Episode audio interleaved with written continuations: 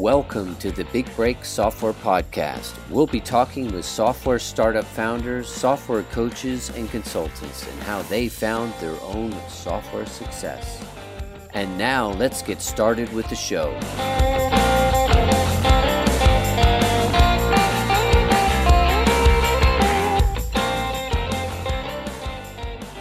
Hi, everyone. This is Jordy Wardman here, host of the Big Break Software Podcast, where I talk to top leaders in the software field like Seth Godin, Andrew Warner of Mixergy, and many more.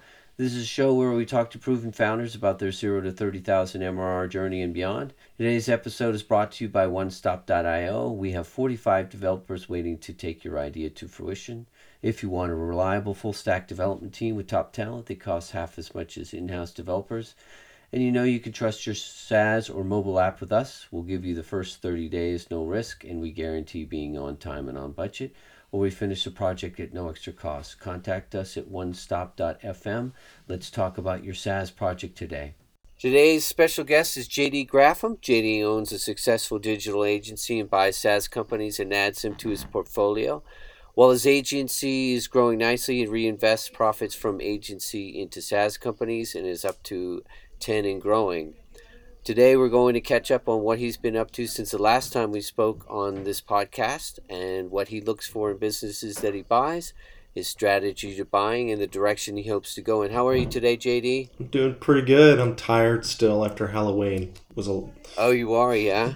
Do you Yeah. do a lot of trick or treating? I well the before Halloween, the day before Halloween, I took my boys who were seven uh, on a camping trip with Cub Scouts, Oh, really? and then we went uh, trick or treating the next night. So we're still recovering from that. full the full gambit, huh? hmm No sleep from the camping is usually how it goes, right? Right.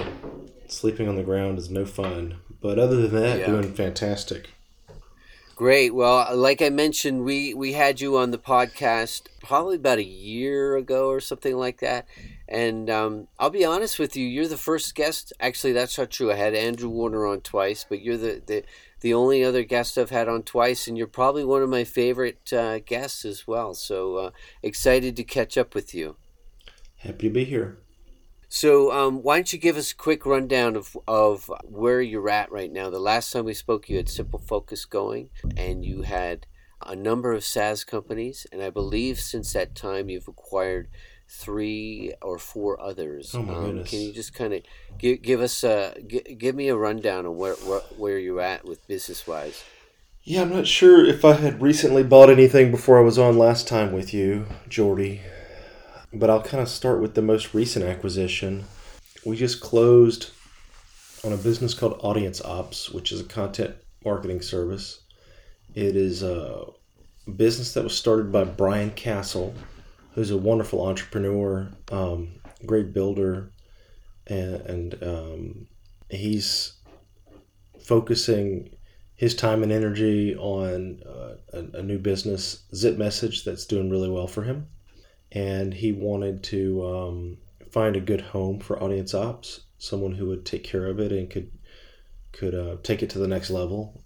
So I've been doing a lot of work with uh, the team there at Audience Ops to sort of optimize and and and help out on some of the the process around creating new services and expanding what we can offer there. So audienceops.com. Before that, I had bought a service called Delegated. It's another service business. Delegated is dedicated virtual admins. So if you need help, uh, whether it's from a personal assistant or executive assistant or executive admin, we have customers who are um, you know both corporate but but a lot of entrepreneurs a lot of agency owners like me um, and you SaaS companies whose leaders are too busy trying to do the unimportant work. Um, I don't want to say that that getting your calendar right is unimportant but when they really need to be focused on like corporate vision you know the direction of the product and, and optimizing the team uh, we come in and we offer dedicated virtual admins who get to know you and become part of your business and company and culture, and uh, they learn your preferences and everything. So They're not constantly handing you off between you know five or, or ten different admins to do your tasks. You you, you build a relationship with one person, and, and, and that's your person, and they take care of whatever you need to remotely, working from home. So if you need you know an executive assistant for 40 hours a month rather than full time, delegated becomes a, a, very attractive offer. Uh, it's a great way to sort of get started if you've never had an admin. And um, we get a lot of um, materials and, and, and training and coaching on how best to leverage a virtual admin as well. Uh, that's one of the areas that we've really spent a lot of time focused so it's, on. It's kind of like bringing in a, um, a trained uh, entrepreneur's PA or executive assistant essentially, and and and there's they just they have some onboarding time, but they have their own SOPs on the right way to do things, so you don't have to kind of train them things. Right. I mean, we've got some SOPs, but we'll of course adapt them to whatever works for you. And then before that, about a year ago, or just over a year ago, I bought a business called ARPU, which is A R P U, yeah. And Get the, ARPU, right? Yep, getarpu.com. And I don't know if we had talked about that one the last time we were on or No, not. I think that was the one that that was the last one that I heard about that you um, bought because before when you were talking about um, it's a very interesting model. You like to buy SaaSes that were sort of flat for say three years, mm. and you and the reason that you did that is because you felt like they were safe. Uh, correct me if I'm if I'm wrong, but um, you felt like that was sort of a safe way to do it because you knew um, you would, you know, it was probably unlikely that it was going to start declining, and the models kind of get your money back in like two, two and a half years. Is that is that about right? Yeah, something like that. Well, ARPU was a lot different. Yeah, I know. That's why yeah. I wanted to go over that. So tell us about ARPU and why why you changed up that that formula. So part of it's just experimentation and having uh, a little bit more confidence. Um, see, if we go back to how I got started acquiring software businesses, it sounds great when you say, "Oh, JD had a successful agency and reinvested the profits." Blah blah blah. You know, it makes me sound like I knew what I was doing and I'm very intelligent and a planner. the The fact is, there was an opportunity in 2012 to buy a software company I had some spare cash and a relationship with a bank, and I found a way to make it come together. And I've done that every time since then. It's just that each time I do it, I've got more experience under belt and I've learned more. And in the early days, the thing that kept me up at night was like buying something that didn't work out. Because I was taking money that really mattered. It wasn't play money, right? this is money that I, I could be just putting into a savings account or putting into another business that I knew uh, how to run, right? And instead, I'm, I'm trying to take over something new and you know you never know if it's going to work out and so my hypothesis which I, I still stand by is that if something's been running for three or four years with zero customer acquisition cost and zero shrink or churn in revenue, you know, and it gets as many customers as it loses every month, and all of its all of its you know traffic is sort of just naturally coming in because over the years a bunch of random blogs have written it up or talked about it or it's word of mouth. Like that tells me that that's a good product that sells itself. And like if you zoom out of the SaaS world and you, and you talk about what that means you know it's like the like the guys on the infomercials. It sells itself you know? I mean people see it and they get it and so it just works right? A great product is always something i wanted to have. And so if there was something that came along and it, and it fit those criteria i felt like it was a very secure bet to place. And i felt like i could grow revenue up into the right and get bigger over time by sort of buying revenue that was flat and then buying some more revenue that was flat which is, you know, how business works at a certain scale. You you go through you grow through, you know, mergers and acquisitions. Um, mm-hmm. you make it more attractive that way, and so that was my plan. So along comes ARPU, which is for your listeners a a Shopify and recharge app.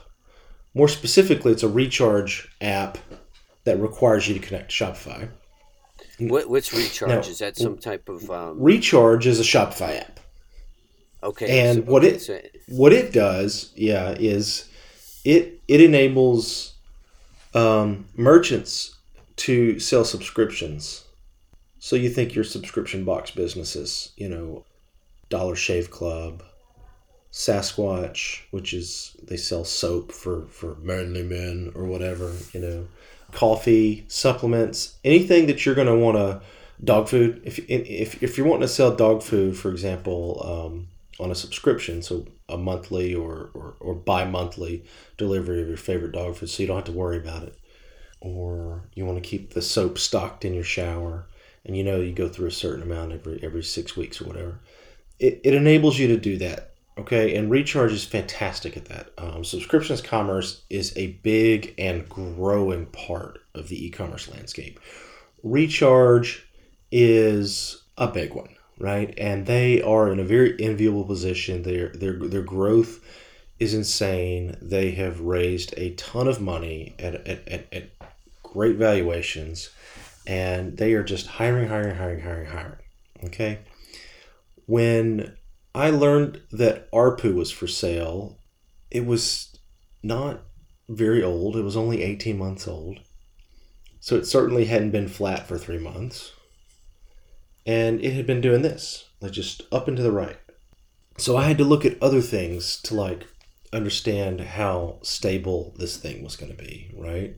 So i needed to understand if we put money here what's the risk that recharge uh, you know shuts us down or becomes our biggest competitor right? And those risks are real and those risks are ones that you calculate and you decide whether or not you're comfortable taking them or not. So um, i got to know some of the uh, what was going on at Recharge and learned about that business and dove really deep into that um, industry, the e commerce and subscriptions business. And I had to learn the landscape um, as part of my due diligence, as much as learn about, you know, ARPU's code base and how well it was engineered and all that. Um, and I had to create a plan to forecast out how we would manage the risks. So, what would we need to build onto the product that didn't exist already? What would that team need to look like? How much would it cost to operate? And um, and how big could this thing get if we kind of just put the pedal to the metal? And um, you know, I I, I had a, a bunch of people that I work worked with on the deal um, who helped me think through that and um, and and some partners and and um, money guys who also helped, and um, we came up with these these models, and it just continued to look like a no brainer. the The founder of the business is a brilliant entrepreneur, who I would never say anything negative about. Is his name's Wilson Hung. Wilson's just a wonderful entrepreneur, really sharp guy as I was looking at the business, though I would never say anything negative about Wilson, there was stuff that Wilson wasn't valuing in the business or leveraging that I would, that I saw as opportunities, right? And I was like, okay, that's an opportunity.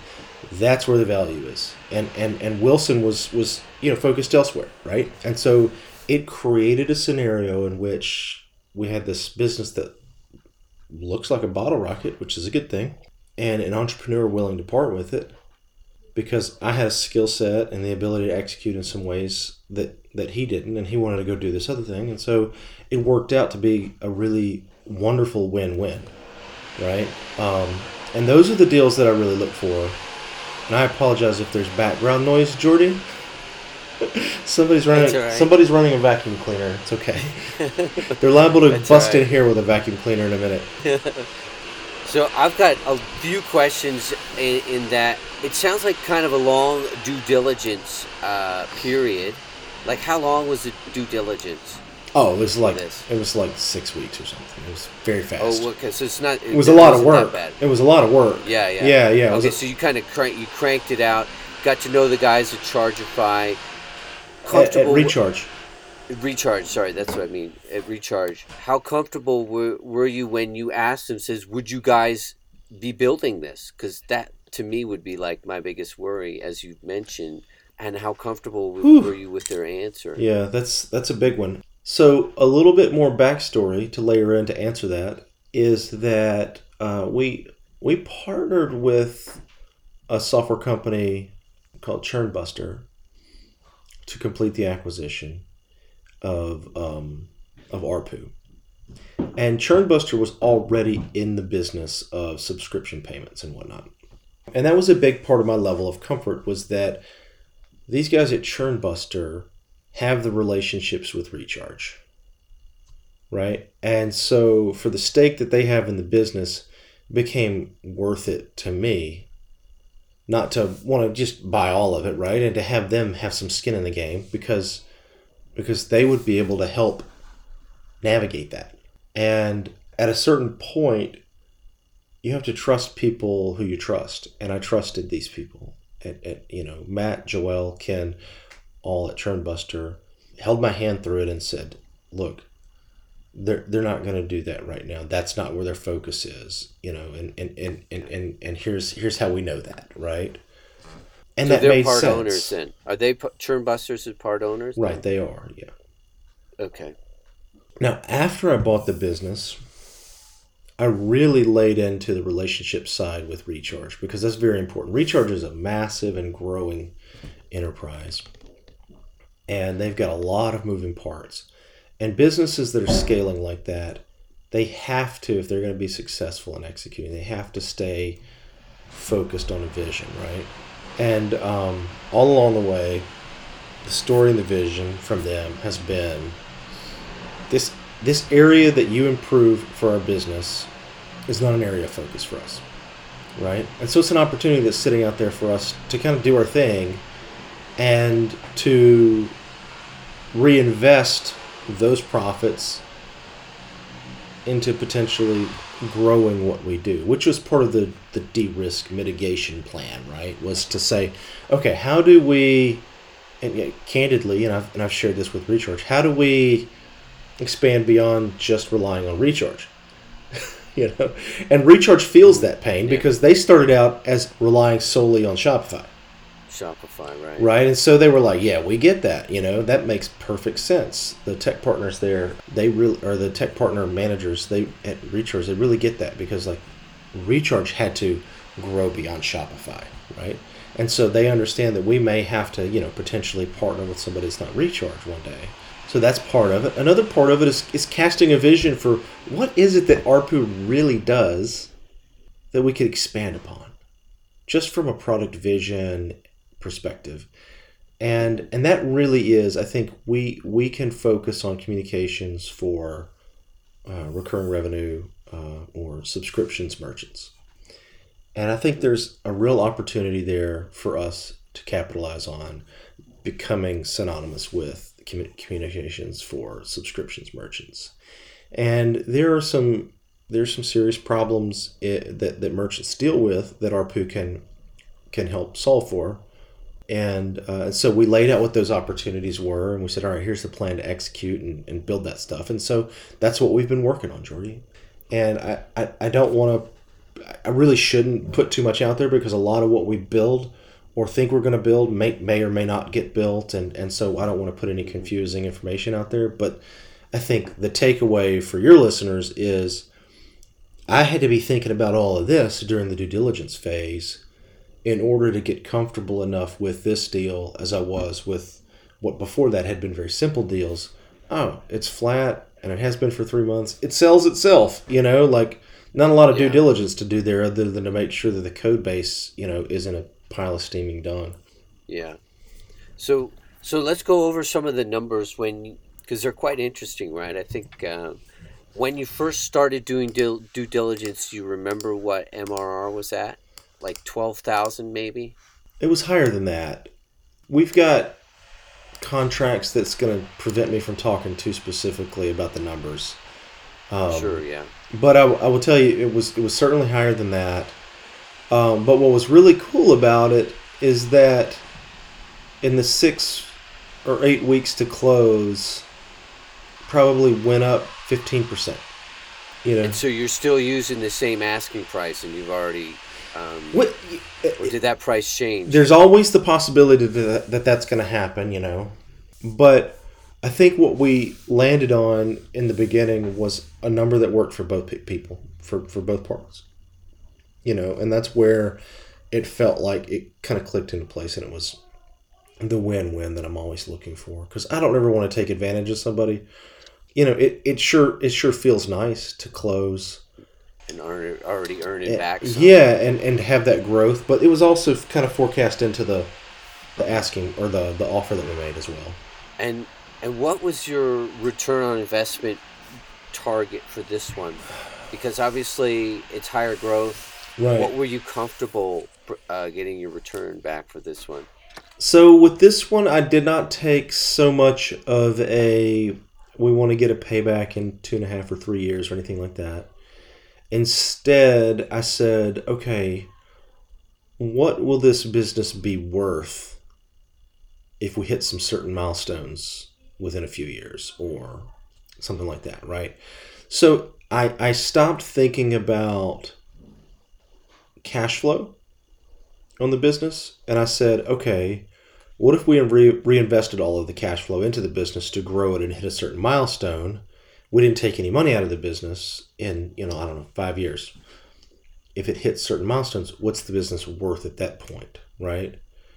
And and that's a much more attractive number than um, getting your money back in two or three years and then you know having a good cash flow business, which is what everything else has been for me. And so I sort of am changing my model with this business to build value rather than to optimize for cash flow because optimizing for cash flow is it's a double-edged sword because it, you could have great cash flow in a business that's not growing or you can have great cash flow like redbox uh, which is a dvd box that they put in grocery stores and gas stations. That business is losing revenue every year but it's a it's a it's it's a cash flow hog right? Like it's it's doing a great job with cash flow. It's very profitable um, but it's losing value right? And so um, I, I took a different approach with this because I was like, all right, well, what if what if we just kind of said, all right, let's let's make a run at, at growing the value of the business. Okay. Plan B, what if that doesn't work? Well, I feel comfortable that we can operate a cash flow business at that point because we can pull back expenses and stop reinvesting everything into it. You know, so we can still have a cash flow business if at a certain point it doesn't you know hit the milestones and the numbers that we needed to hit for it to be you know to have a certain level of value. Now what you do when it hits that milestone and it has that value do you sell it? Um, do you come up with the next phase? You know i've i've thought about all of that and and i don't know the answers to that question. And we'll just kind of have to we'll just kind of have to see where we're at when that happens. But you But know it's, i'm it's meeting your expectations. Oh yeah it's doing great Yeah. Yeah, the team. doing great. Yeah, it's. I mean, we've got a team of oh, probably twelve people working on it almost full time. Um, Really. Okay. Yeah, it's it's become a a very important part of the portfolio and an area of focus for most of the team.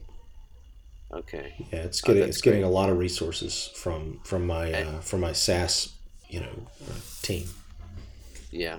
Now, how about um, how how did that work with the um, debt payback? I imagine you you financed some of this. This was a cash deal. Oh, this was a cash Yeah, deal. this Okay, was a so cash that's why you could you could kind of you didn't have to Right. to refund. Yeah. So Okay. so my investor partners and myself and and the team at Churnbuster or Churnbuster itself actually, the the we, we all went in and and, and um, me and my investors were one entity and Churnbuster was another entity and we, we we put in the cash or the equity into the business. And can you tell me? I, I realize you you can't tell me all the financials, but can you tell me what sort of a multiple you had to pay on the um, annual revenues at that time? It's a little bit richer sounding than than my deals in the past, but it ended up it ended up being I'm trying to run the calculation in my head. At the beginning of the deal, it was close to 3x on annual revenue and uh, recurring revenue, which was a forward leaning number, right? Not Yeah, not your yeah, trailing yeah. 12 months of revenue.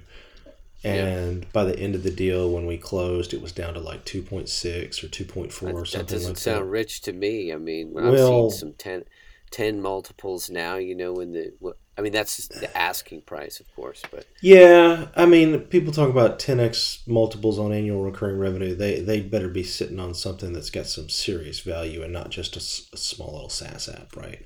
yeah, This was this was a small little SaaS app, hmm highly risky because it's like integrated with one marketplace and one partner, you know. yeah, Um, and, and, and, and there's a partner that could put its thumb on you and just make it go away. So it was, it was risky in a lot of ways.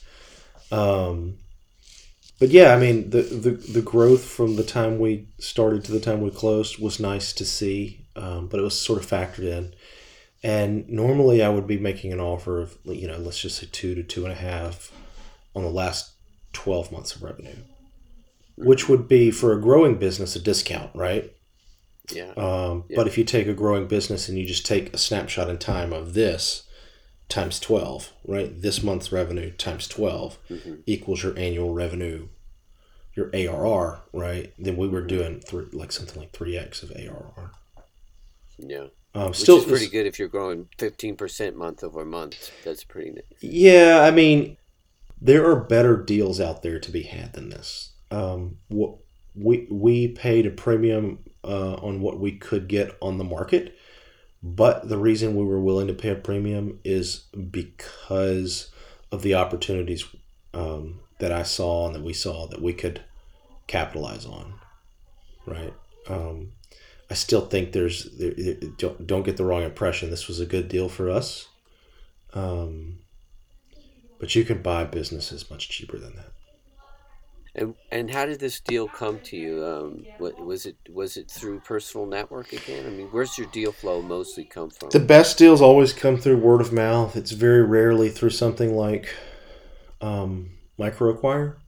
Um, I've known somebody involved in the deal on the last three deals that I've done. Um, so the seller for Audience Ops reached out to me personally, Brian Castle. I was on his podcast, and he and I have talked several times over the years. Um, we knew each other.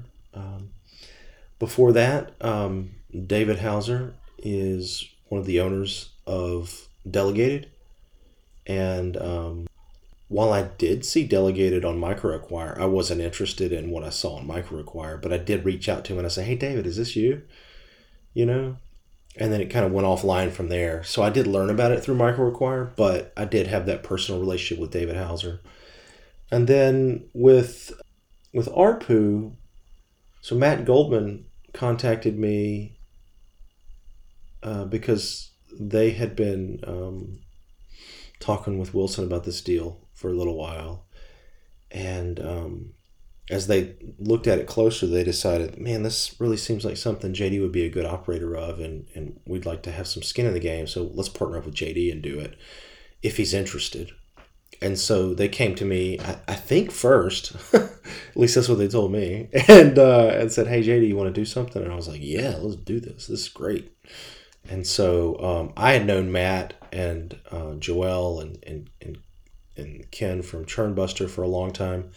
Um, in fact, I've been on Matt's podcast, kind of helped them a little bit negotiate the deal to buy Churnbuster back in the day when they bought it, and um, helped them kind of negotiate the terms of that deal. Gave them a little bit of advice, and um, ended up with a really nice bottle of whiskey that they shared with me, which was very nice of them. Um, and we stay in touch over the years, and and so we had that relationship, and and and so yeah, I mean, it's just these professional relationships. As I mean, and I'm looking at all the deal sites every day, kind of looking at deals and reaching out and trying to learn what I can. But it seems like the best deals that are the best fit always come by word of mouth. But do you ever go? Do you have like a um like a cold outreach? Like No. say, for example, no. Say you wanted to buy a blog in um, in, in emails. Uh, sorry, um, um, product subscription services. Would you go out and just kind of uh, buy a blog on that because you needed some traffic? I, I haven't ever done that. Um, one of the things that we do want to try and accomplish is to buy a business that has a massive audience, very influential, you know, sort of signature brand that we may not buy for revenue, but maybe for revenue opportunity. Um, but something with an audience built in because the the businesses that we have don't really have a following. Um, their their their their audience is their customer base basically. Yeah. Um, you know, and so you see what's out there, and you look at businesses like um, uh, really good emails, for example, which is which is openly and publicly sale, for sale. Yeah, yeah, yeah. So I saw that. Yeah, you get really interested in something like that, and uh, but then you you kind of have my experience, and you're a little spoiled because uh, probably a little rich, you know, for the money they're bringing in. Um, and you know, there's strategic reasons you would buy that. Um, to date, I've been operating on the uh, the idea that I don't want to lose money, um, and so I don't want to overpay, and I want to keep it simple. And what what works for me has has worked for me. But you know, as you build up and you grow as I have over the years and you learn more things, you start to look at those opportunities a second and third time and, and start to think, okay, well, as I diversify and, and have have more capital that we can like sort of risk, um, does something like this begin to make sense where it could really pay off, right?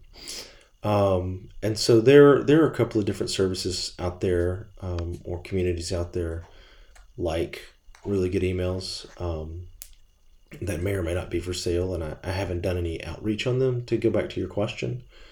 Um, but I've had a couple of people come to me over the years who think I'm way fancier than I am, and they say, "Hey, I should help you with business development.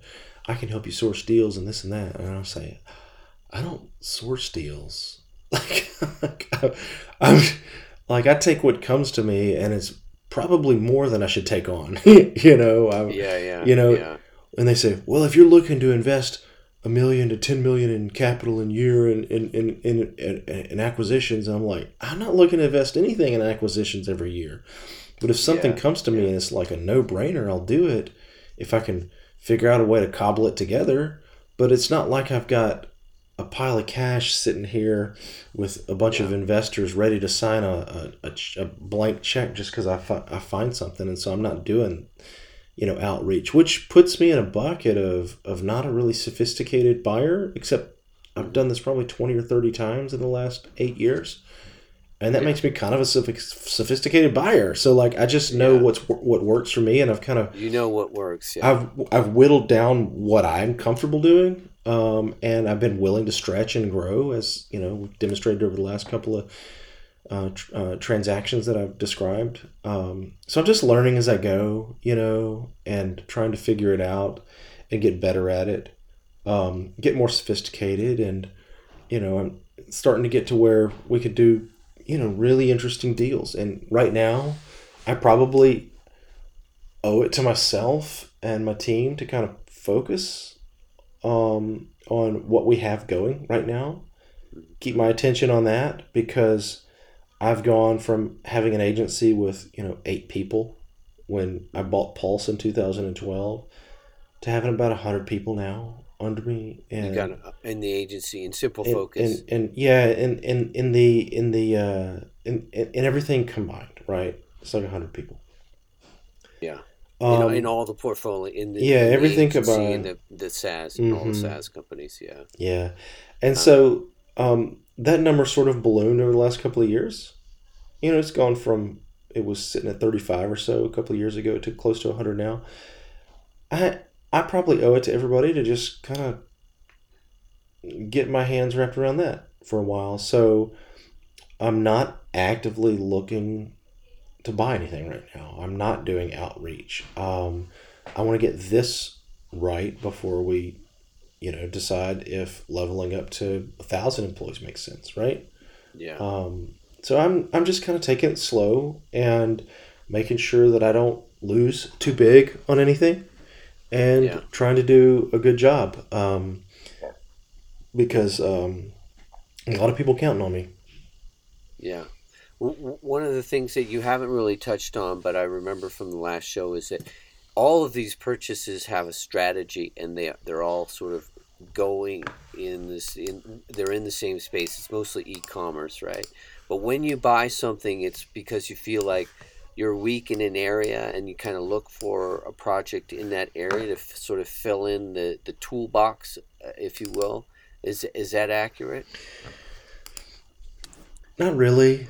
No. No. Um, but it's mo- it's in e-commerce though, right?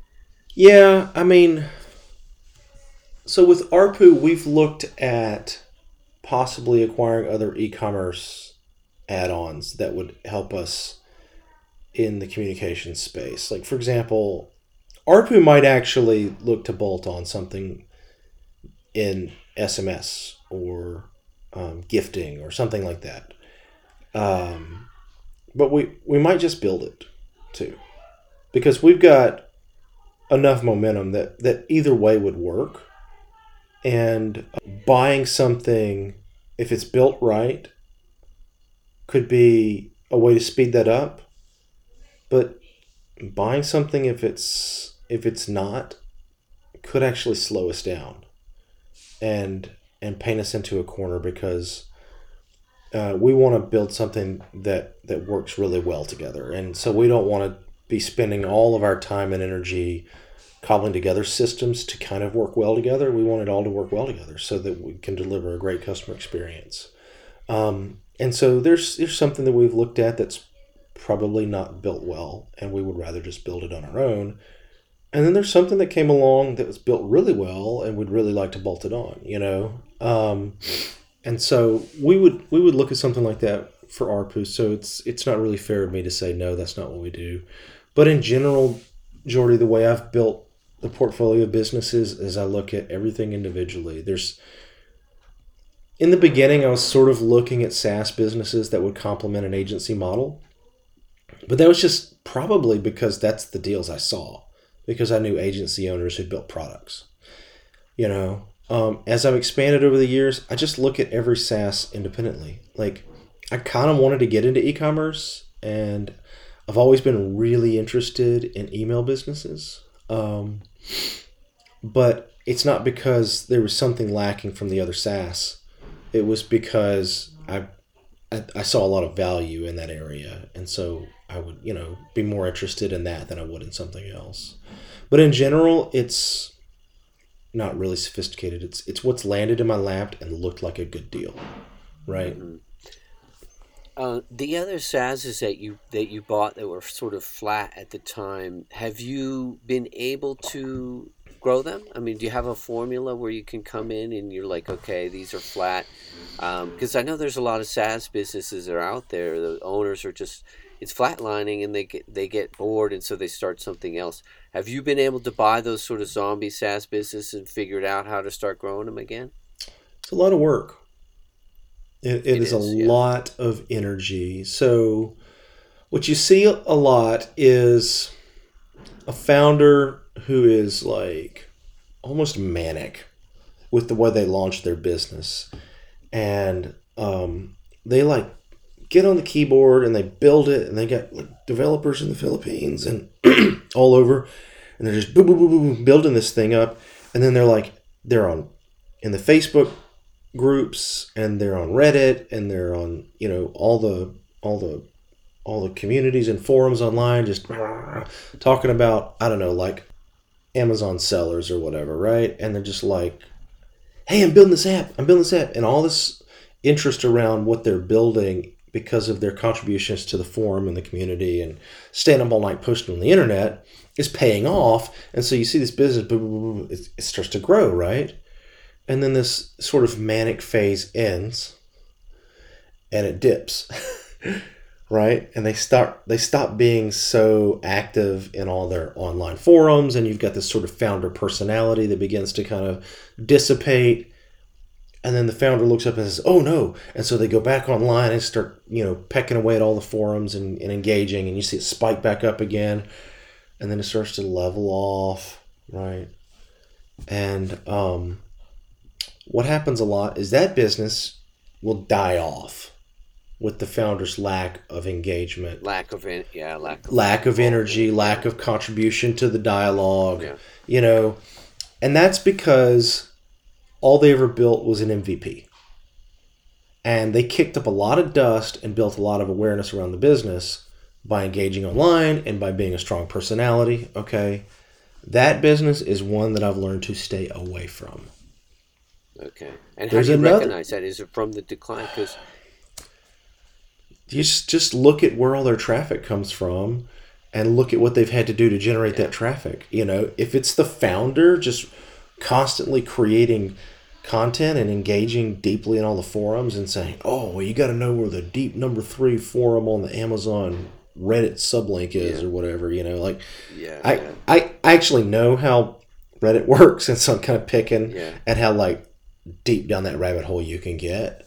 Um, yeah, but what what I really like to see is somebody that kind of does this over the years, right? stair stepping up. Stair stepping up, and then Yeah. like if they kind of stop, it just Yeah. stays flat.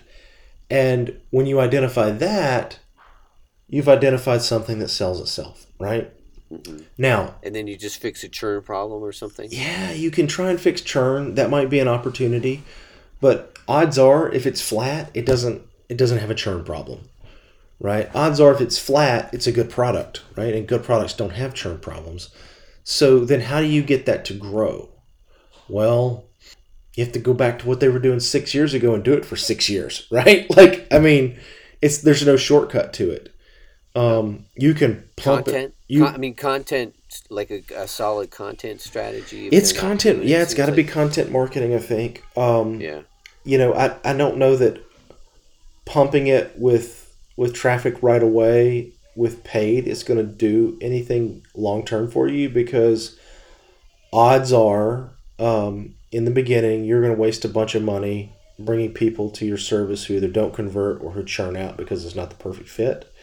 And whatever the founders were doing to be part of the conversation that holds them flat and got them there over six or eight years you know, was just talking to the right people in the right way.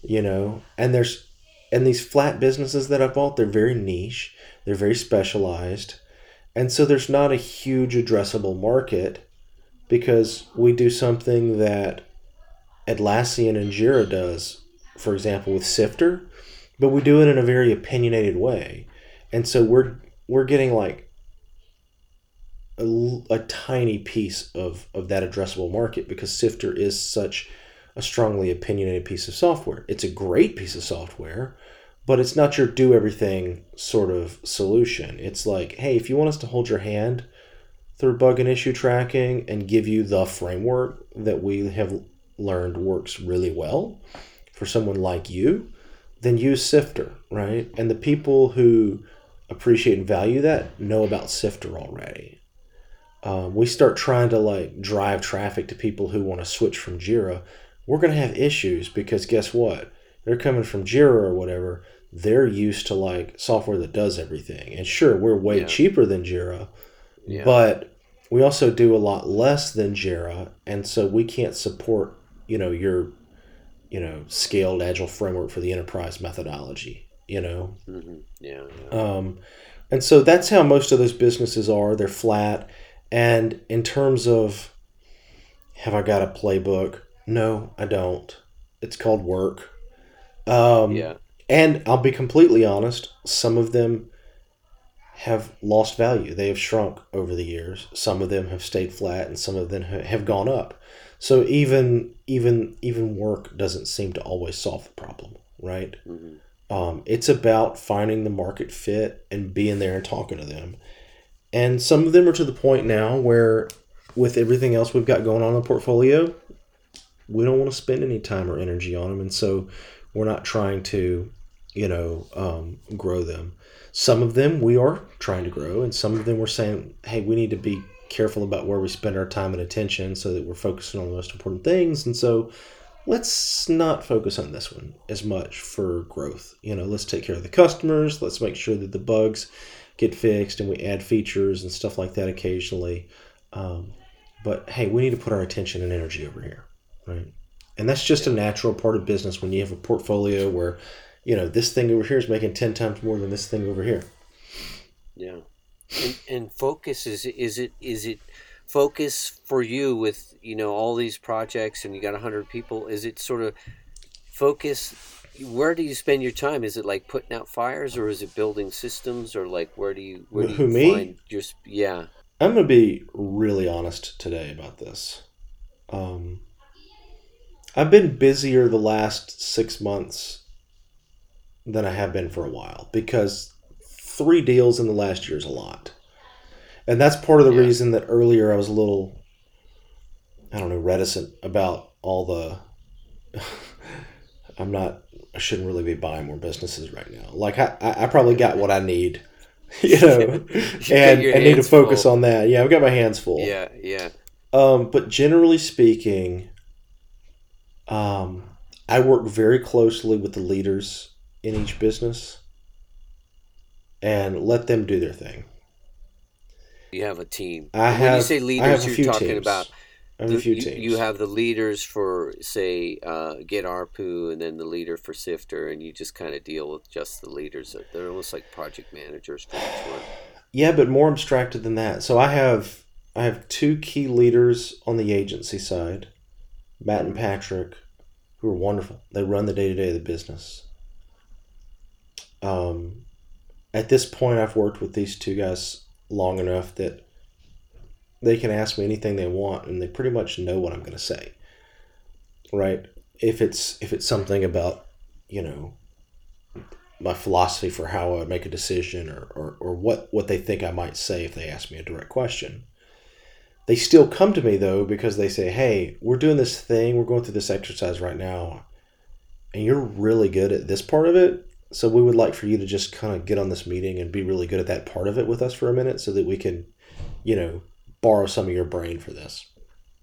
And we did that the other day with a compensation plan. I've got key leaders at Delegated. There's a leadership team at Delegated they run delegated day to day. Um, they do again, just like Matt and Patrick. They do all the hiring and firing. Uh, they do the HR, the payroll, um, the PTO, all that sort of management stuff. And my job there is to help cast a vision for where the business is headed, um, and to focus on developing our corporate customer base, which is something I've got a lot of experience in um, having the agency background with a lot of corporate customers, um, and having started and sold a staffing business in the past, which is very much like what Delegated is. Um, and so I, I drive some of that. And I also just sort of, since I've only worked with this crew for less than a year, you know, teaching them how I think about decisions and stuff like that um, is is is a big part of, of, of, of when we engage. It's like explaining my thinking when they ask questions. How should we handle this? You know. Um, but they they run the day to day, and they've been in that business way longer than me, and so I trust them to sort of know day to day what needs to be done. And when there's a bigger question that comes up, I'm, I'm I'm there to listen and advise. And sometimes I ask them what they think we should do because I don't really know, you know, or I don't have all the information that they have. Um, but you know, my my big job there is to think about who we're going to hire next. So I know we need to hire somebody in sales. Um, I, I, I know that um, we need to be able to make sure that we're doing recruiting well. Um, that's a big part of that business. When I bought Audience Ops, it came with with a a, a woman in a leadership position. Her name's Sarah. Sarah's awesome. Um, and so I've been working with Sarah to help turn her into the person who runs the day to day of the business. In now that um, Brian, the founder's out, and um, she's really stepped up and impressed everybody on the team. Um, and uh, you know, came up with an interesting way for her to not even have to work full time necessarily and still basically draw salary and get benefits. You know, I mean, trying to find a win win for her to kind of run the business and, and, and help her develop her career has been the fun part there, but spending a lot of time talking to Sarah. I spent a lot of time talking to the delegated leadership team, and I spent a lot of time talking to Matt and Patrick.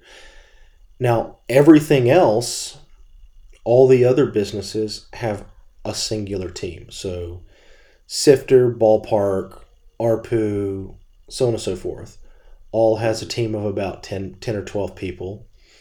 Um, product manager, a marketing person, um, and there are a couple of key people on that team that I talk to more than others. Um, but we have kind of an interesting way that that team kind of manages and runs itself um, with daily stand ups on Slack that I kind of peek in on. And then I have a weekly touch point with everybody on that team.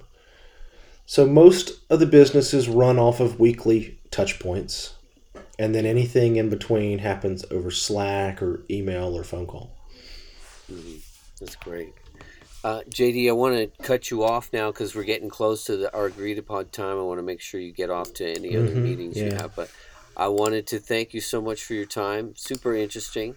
Uh, and if anyone can, wants to reach out to you, if they have a deal for you, or if they want to find out about any of your businesses, uh, where where can we send them?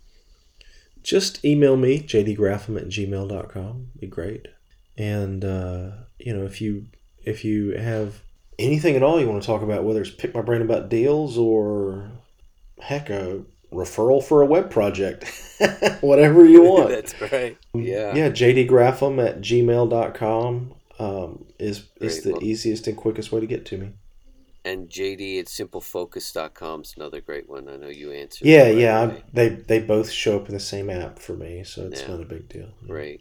either one Thanks so much again, JD. thank you jordy